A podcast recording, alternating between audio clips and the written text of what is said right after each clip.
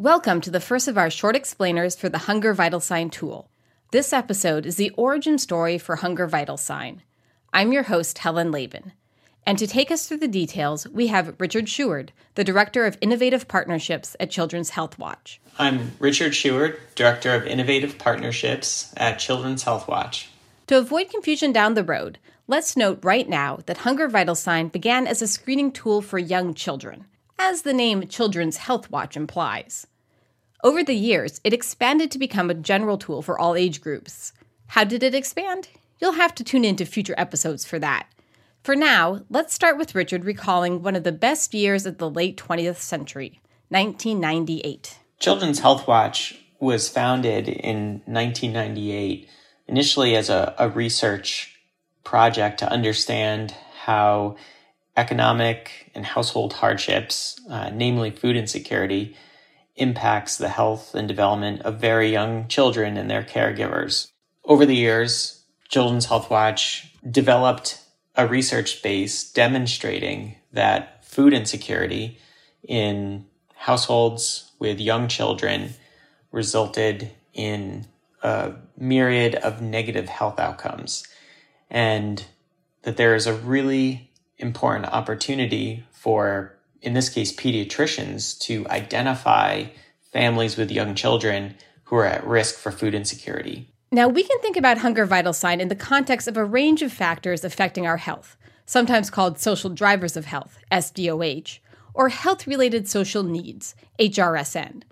Although the tool we're focused on for this series is specific to food insecurity, Richard's group didn't approach that factor in isolation for the families they worked with. Children's Health Watch employs trained interviewers who conduct a household-level survey with caregivers and their young children under the age of 3 in either an acute emergency department setting or a primary care clinic setting. And the interview that takes place covers a wide range of topics, from household-level hardships like food insecurity, housing instability, having trouble keeping the heat or lights on, healthcare hardships, financial hardships. The survey asks about the child's health, the caregiver's health, both physical health as well as mental health, and public programs that the family may be participating in, such as SNAP, formerly known as food stamps, WIC, housing subsidies, energy subsidies, and tax credits. And through these interviews, we're able to understand the connection between household hardships and health outcomes. Within all these details, we have food insecurity. A health provider would want to address this concern well before a child ever shows physical symptoms of malnutrition. And in fact, the impacts of food insecurity may not appear until years or even decades later. To help early identification happen, food insecurity had another important attribute. It had a definition from the U.S. Department of Agriculture, or USDA. So there's a rich history behind the validated USDA Food Security Survey module. The USDA Household Food Security Survey module, the HFSS, or the USDA 18 item, as it's often referred to, was developed in the 1990s. Essentially, it's considered the gold standard in assessing and determining the ranges of food insecurity, from food secure, high food security or marginal food security, to food insecurity, low food security or very low food security. If you're the USDA and trying to monitor what's happening with food access across the country, then it makes intuitive sense to have detailed ranges of food security and track changes in severity over time. It may not be quite as intuitive to think through these details when asking a patient whether or not they're hungry. Does that need a research team? Turns out it does. We're not talking about whether it's time for lunch here. What we're really asking is whether there's a sustained state of food uncertainty and diminished diet quality in the household that could lead to poor health consequences years down the road, and whether it's a risk that the healthcare provider might be able to help address. How is a patient supposed to answer that without more guidance? You have to think about the time frame. Maybe there's enough food today, but that can change. Or quality. There may be enough food to eat, but maybe it isn't the right food to meet a growing child's nutritional needs. And what happens if the children in a household get enough food, but the adults do not? There are long-term health impacts around the stress and uncertainty of enough food. Then there's the tendency to measure by comparison, the internal voice saying, I may not have the food I want for a healthy diet, but I know people worse off than me, so I shouldn't complain.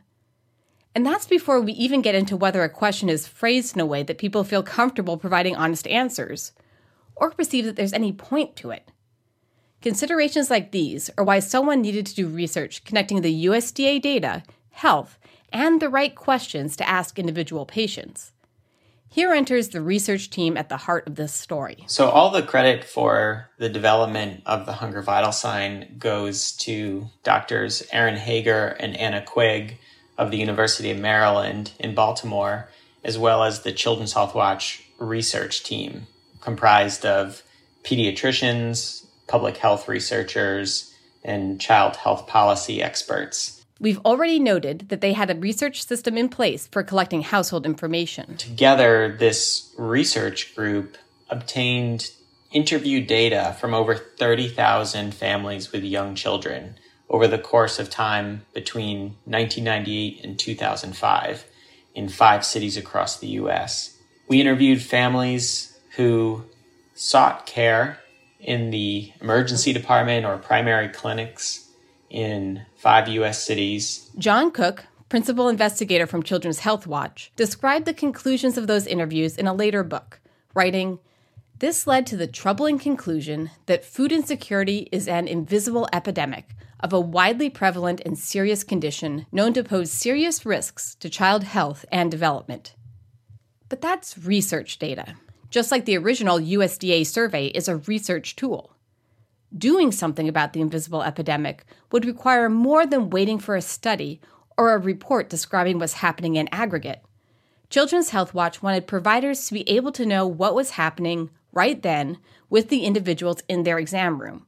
For that, the team needed a tool that would be easy for staff to administer and act on in a regular healthcare setting. Although there exists the U.S. Household Food Security Survey module. It's 18 items, it's time-consuming to administer, and it has a complex scoring system which limits its use as a clinical or community-based screening tool. The goal of creating the Hunger Vital Sign was to develop a brief screen that would identify families who are at risk of food insecurity. So, it's the turn of the 21st century. A scientifically-minded group concerned about the health of children, has identified a range of factors that impact health and are not easily evident to the providers who are trusted with these children's health care. One of the factors is food, and it's a big one. Fortuitously, around this time, the U.S. Department of Agriculture has finalized their tool for identifying food insecurity. But food insecurity is a surprisingly complicated condition to pin down. The USDA tool would be impractical for healthcare providers to use outside of the research context. Our team needed a more practical version. And we were looking specifically at 5 characteristics in developing this tool. Number 1, that it would be applicable to families with young children. Number 2, that it would be brief. Number 3... Actually, numbers 3 through 5. That it would have high sensitivity, over 90%.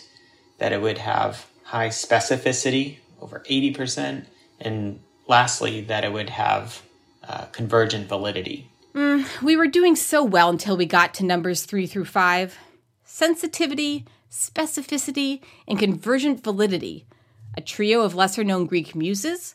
Close. They're ways to measure how well a screening tool works. We'll deal with them in the next episode. For now, let's stay goal-oriented. Because the Hunger Vital Sign is a highly sensitive screening tool, providers are able to identify nearly anyone who lives in a food insecure household when using the Hunger Vital Sign. After screening takes place, the next step would then be a more in-depth assessment of the individual or the household's needs, and ideally a robust intervention grounded in shared decision-making that will ultimately alleviate food insecurity.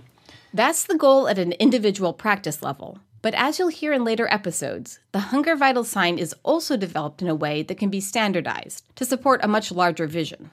I hope that healthcare's interest in identifying and addressing food insecurity continues to mature and become more refined, and that researchers and clinicians work closely with policymakers to continue to codify, systematize, institutionalize this process to ultimately promote health and well-being for all families, and that structural social safety nets are adequate and robust enough to address food insecurity when it's identified. That's a good note to end on.